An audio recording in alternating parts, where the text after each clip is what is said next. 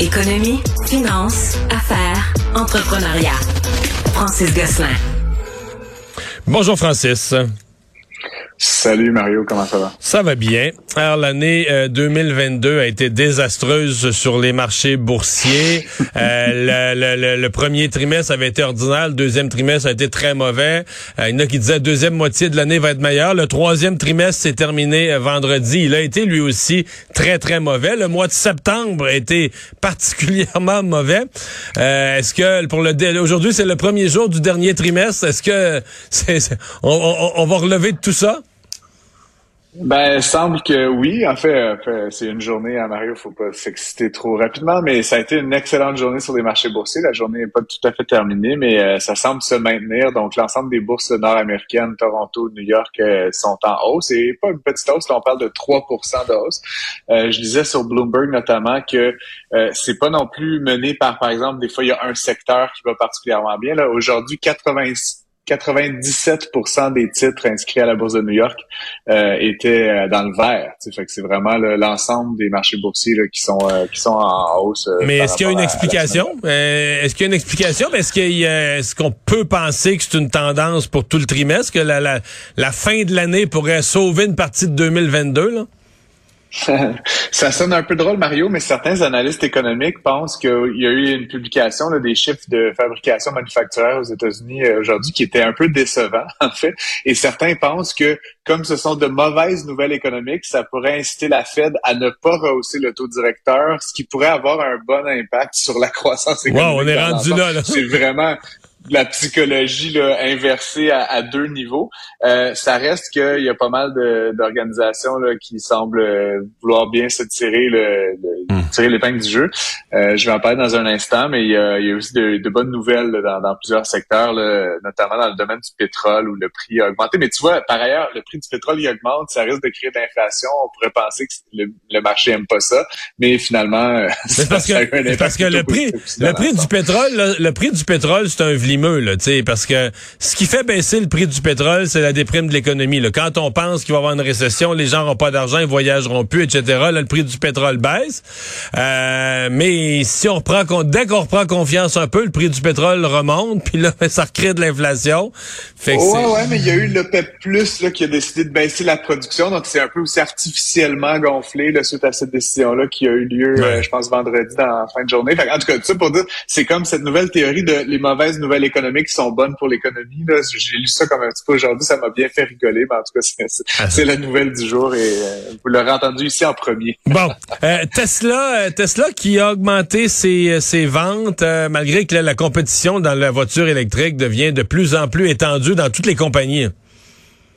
Exactement, c'est assez euh, spectaculaire, Mario. Ils ont livré dans le trimestre 343 000 véhicules, ce qui, sur une base annualisée, les amène près de 1,5 million de véhicules dans l'année.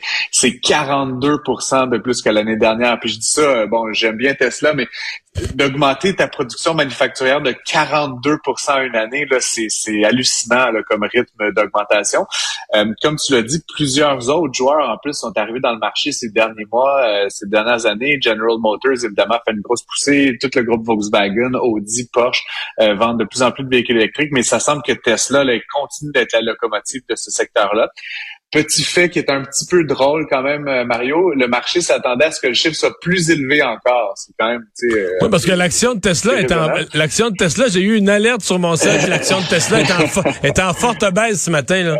Exact. Ils ont perdu euh, presque 9% dans la journée parce que les analystes s'attendaient à ce qu'ils livrent 365 000 donc 20 000 de plus. Il faut dire que Tesla en a produit 365 000, mais ils évoquent dans leur euh, rapport pour le trimestre qui s'est terminé euh, vendredi euh, les enjeux notamment de logistique, de distribution. Ils ont les véhicules, mais ils sont pas capables de les... Ils ont les clients et ils sont pas capables de les acheminer assez rapidement. Tesla a été reconnu pour vraiment mettre le, push là, dans les deux, trois derniers jours du trimestre. Je ne sais pas pourquoi ils font ça, mais à chaque fin de trimestre, là, ils essaient de shipper, shipper, shipper le plus de véhicules. Et pense qu'il y a beaucoup de leurs fournisseurs qui savent ça.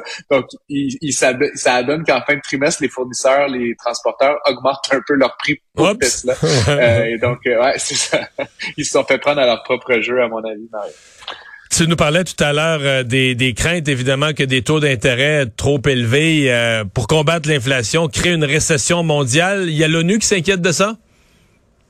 Ouais, c'est un drôle de positionnement. C'est la, la, secrétaire générale de, de ce qu'on appelle la CNUSED, là, qui est un des organes de la de l'ONU en charge de, donc des affaires économiques, euh, Rebecca Greenspan, qui a présenté un rapport là, euh, donc euh, ce matin, l'heure de Genève, mais qui en gros prévient les gouvernements et les banques centrales principalement de pas y aller trop vite en matière d'augmentation du taux directeur parce que, dit-elle, ils sont en train de provoquer une récession à l'échelle mondiale. Et donc, c'est rare quand même que l'ONU se prononce sur des affaires qui sont plutôt du registre de la souveraineté des États. Euh, mais donc, l'ONU s'inquiète que la, croissance euh, soit pas au rendez-vous. Ils avaient déjà baissé leur projection de 3,6 à 2,6 et ils ont rebaissé à 2,2% euh, d'augmentation du PIB mondial pour cette année. Euh, c'est parmi les organismes internationaux qui euh, prévoient un peu la croissance, ce sont les plus pessimistes. Ceci dit, le FMI, euh, l'Organisation mondiale du commerce, etc., eux prévoient encore des taux de 2,9, 3, 3,2% pour l'économie mondiale cette année. Ça reflète évidemment des disparités très grandes entre des pays qui vont l'avoir plus difficile. Là. On pense à la Grande-Bretagne en ce moment là, qui vit une période un petit peu plus compliquée euh, et d'autres pays qui vont peut-être avoir plus de forte croissance, notamment dans les pays en émergence. Euh, mais donc, c'est juste, comme je dis, étonnant de voir cet organisme-là sortir un petit peu de son devoir de réserve pour mettre en garde les banques centrales de se la couler douce euh, en matière d'augmentation du taux directeur. Je vais te poser une question bien directe. Mettons, les gens de la Fed, là, Jerome Powell à la Fed, là, est-ce qu'ils tremblent quand ils voient le point de vue de l'ONU ou même ici la même ici la même ici la Banque du Canada à limite qui est plus petite, est-ce qu'ils voient le point de vue de l'ONU puis qu'ils se disent "Oh boy, il faut qu'on change nos orientations?"